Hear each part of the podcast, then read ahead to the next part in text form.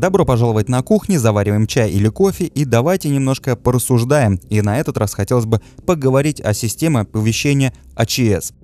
И на самом деле в Калуге произошло такое вроде, казалось бы, незначительное и малозаметное событие, которое и стало толчком и мы даже для газеты и нашего сайта «Аргументы и факты Калуга» готовили материал по этому поводу, где попытались разобраться в ситуации.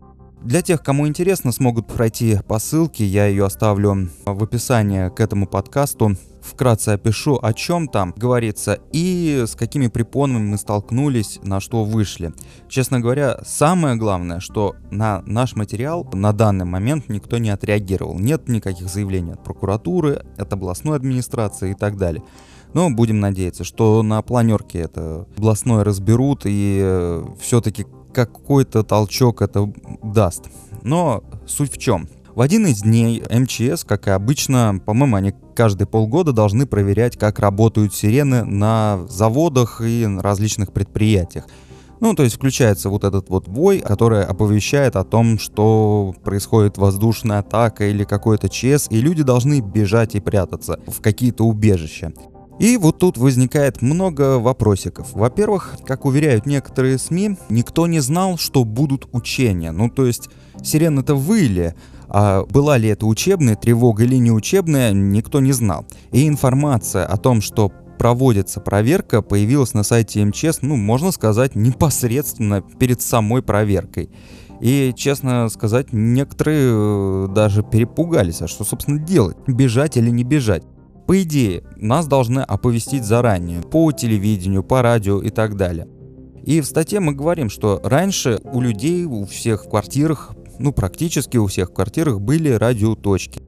И у всех были телевизоры и по ним должны были предупредить о том, что происходит. И даже, на мой взгляд, должны оповещать в тот момент, когда идет проверка этих самых систем, потому что мало ли кто, может быть кто-то не посмотрел заранее, будут проверять, не будут. Те граждане, которые ответственные, они начинают э, искать информацию о том или ином событии, то есть включают телевизор по старинке, либо пытаются включить радио и узнать, что же у нас происходит, почему воют сирены. Ну, в общем, так положено. То есть услышали вой, вы должны включить источники информации, телевидение, либо радио. Но радиоточек-то у нас уже давно нет, а все коммерческие радио, им как бы не интересно. Вот эти все учения прошли и прошли. То же самое касается и телевидения. Но с телевидением еще сложнее. То есть на самом деле Сейчас настает такое замечательное время, что не у всех даже есть телевизор. Ну вот у меня его, например, нет. У меня есть только компьютер и смартфон, да. И как я должен получить оповещение? То есть радиоточки у меня нет, нет у меня телевизора.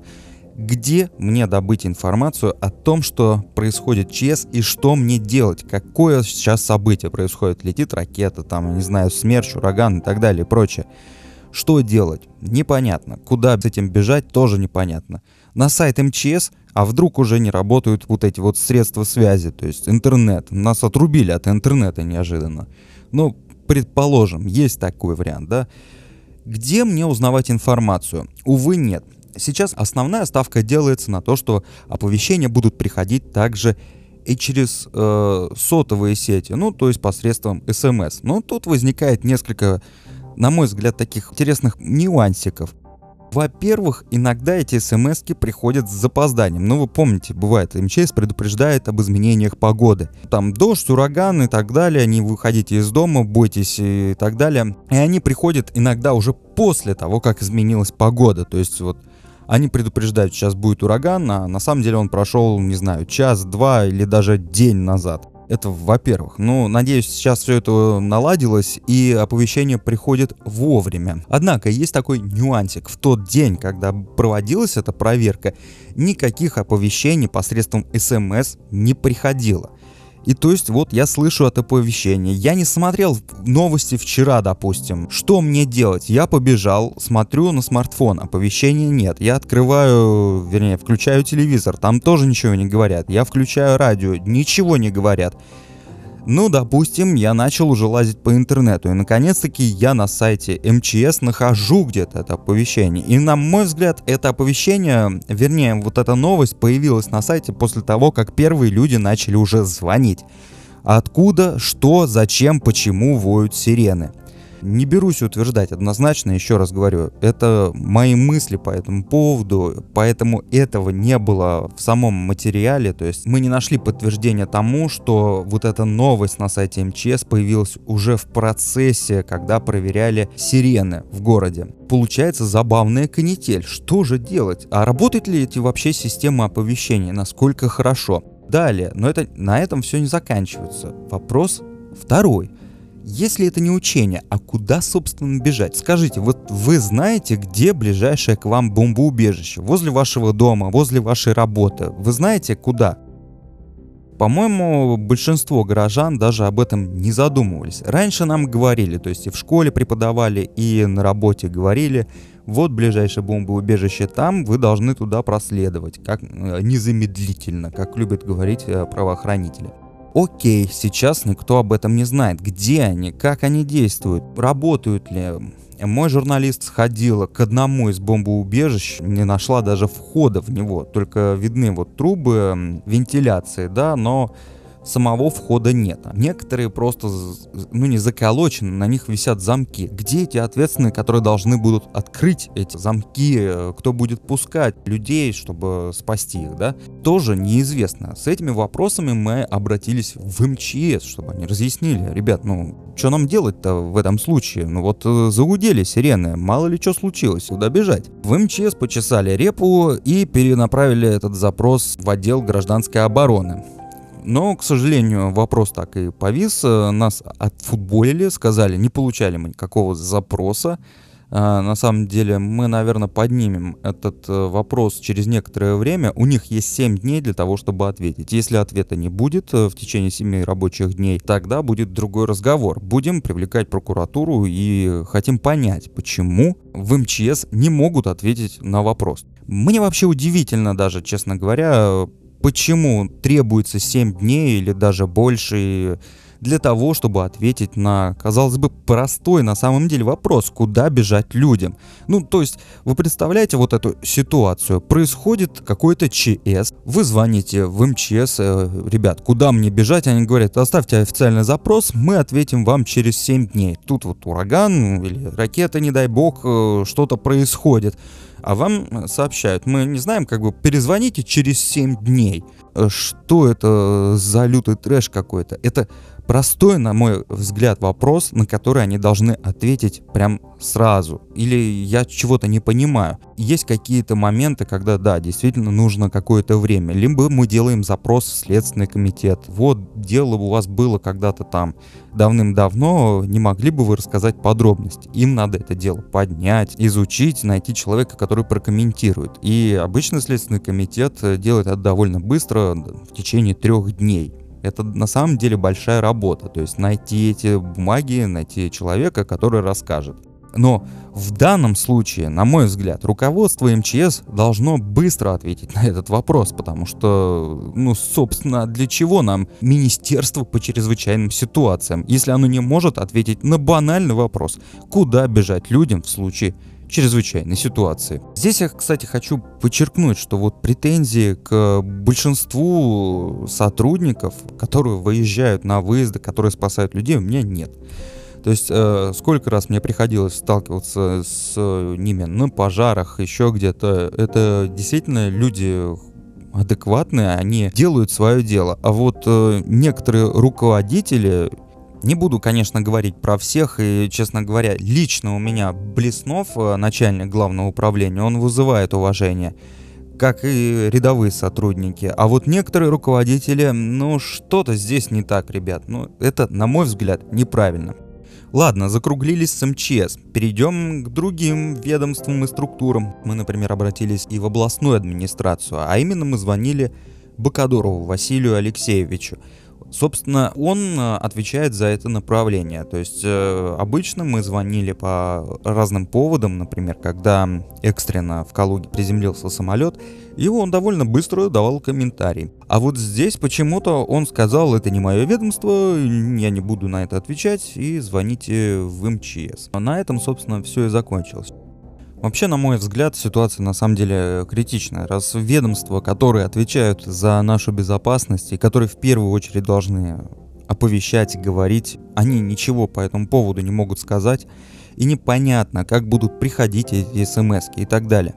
И живой пример. С таким пришлось столкнуться, например, жителям Горловки. Я общался с одной дамой, которая жила в Горловке и испытала на себе все эти прелести. То есть она рассказывала, что зазвучали сирены, и тут начали все вспоминать, а что ж надо, собственно, делать. Все побежали искать бомбоубежище, а они оказались заколоченными, закрытыми. Куда, что, как. Некоторые затоплены, некоторые не готовы в общем, практически все разбомблено, разрушено. И это была действительно чрезвычайная ситуация. Летели самолеты, которые должны были бомбить населенные пункты. Если вы посмотрите э, видеокадры э, первых дней, которые вот происходили там, то есть вот этот 14 год, самый жесткий, когда бомбы падали на города, действительно становится страшно. А что же делать-то? Понятно, в Калуге такого, ну, вернее, я очень надеюсь, что в Калуге такого не произойдет. И наш регион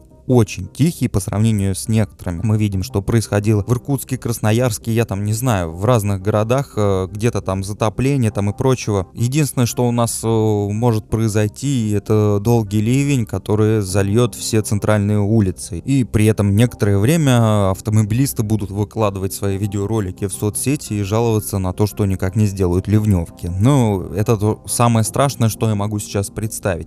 Но мало ли, не хотелось бы, конечно, таких ситуаций, каких-то чрезвычайных происшествий, но тем не менее, это же не просто так готовится, не просто так мы для галочки выполняем эти проверки, или я чего-то не понимаю.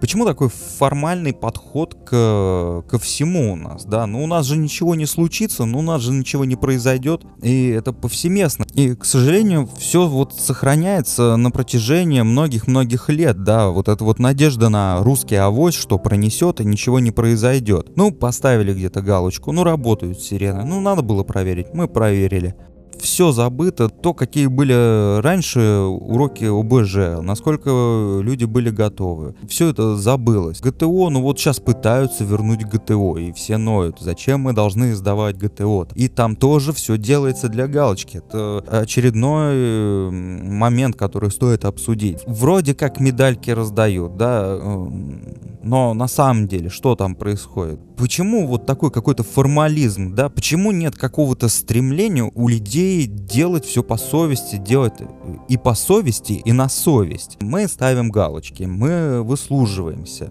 И, собственно, ситуация, на мой взгляд, не закончилась, и э, надо ее развивать, и надо задавать вопросы. И еще раз подчеркну, непонятно, как работает просто система оповещения. Ладно, бомбоубежище, дай бог э, не прилетят к нам какие-то снаряды откуда-нибудь, и у нас не произойдет смерча, у нас не произойдет огненного дождя там и так далее.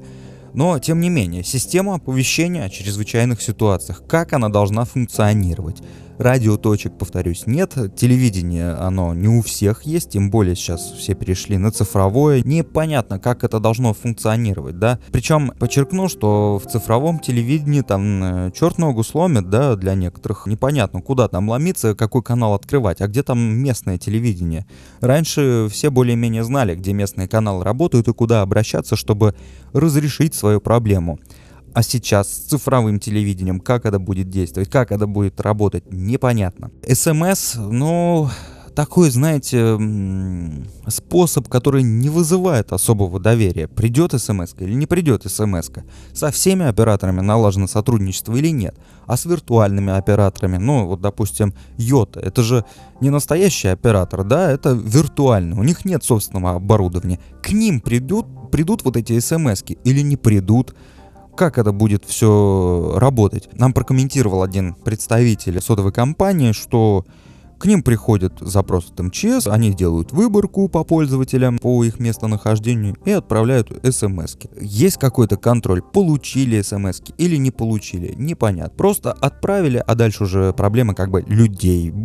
Пусть они сами разбираются. Да, э, понятное дело, что раньше тоже выпустили в эфир предупреждение там на радио или телевидение, и люди сами должны понять и быть готовым к каким-то определенным действиям. Все-таки 21 век, да, хотя хотелось бы каких-то новых технологий, и чтобы они были не просто удобнее и инновационнее, а действительно они работали и были было какое-то подтверждение о том, что смс получена теми или иными людьми, чтобы выборка происходила не просто по паспортным данным, а где действительно человек проживает на данный момент, вернее, не проживает даже, а находится. Я могу поехать в Москву или еще куда-то, или там поехать на юг, и мне что получается, смс не придет, потому что я живу в Калуге, да, официально, но вот тоже ряд вопросов возникает, что и как будет происходить. Я примерно представляю, придет ответ официальный, система работает, бла-бла-бла.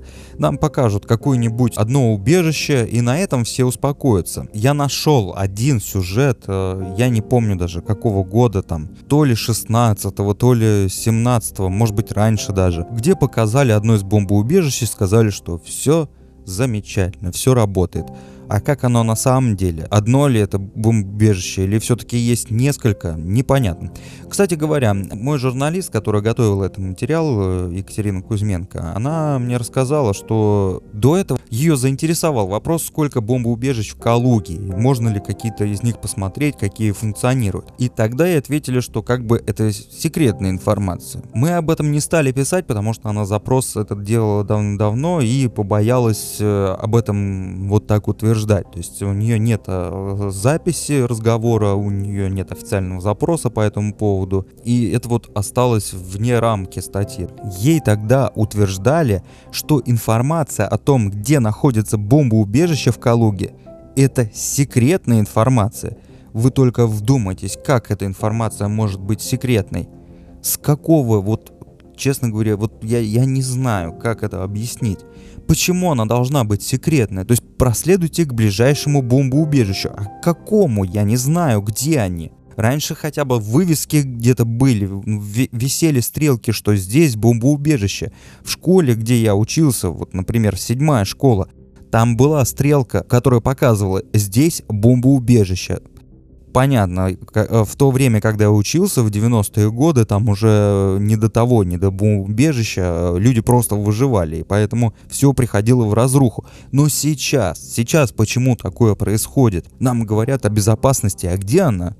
И мы видим вот этот формализм, с которым подходит к решению, на мой взгляд, серьезных вопросов. Что вы думаете, можете писать комментарии, было бы интересно послушать. Мы не оставим эту тему и будем э, дальше за ней следить, э, будем отправлять запросы, пробовать получить ответы. В общем, всего хорошего и до скорого.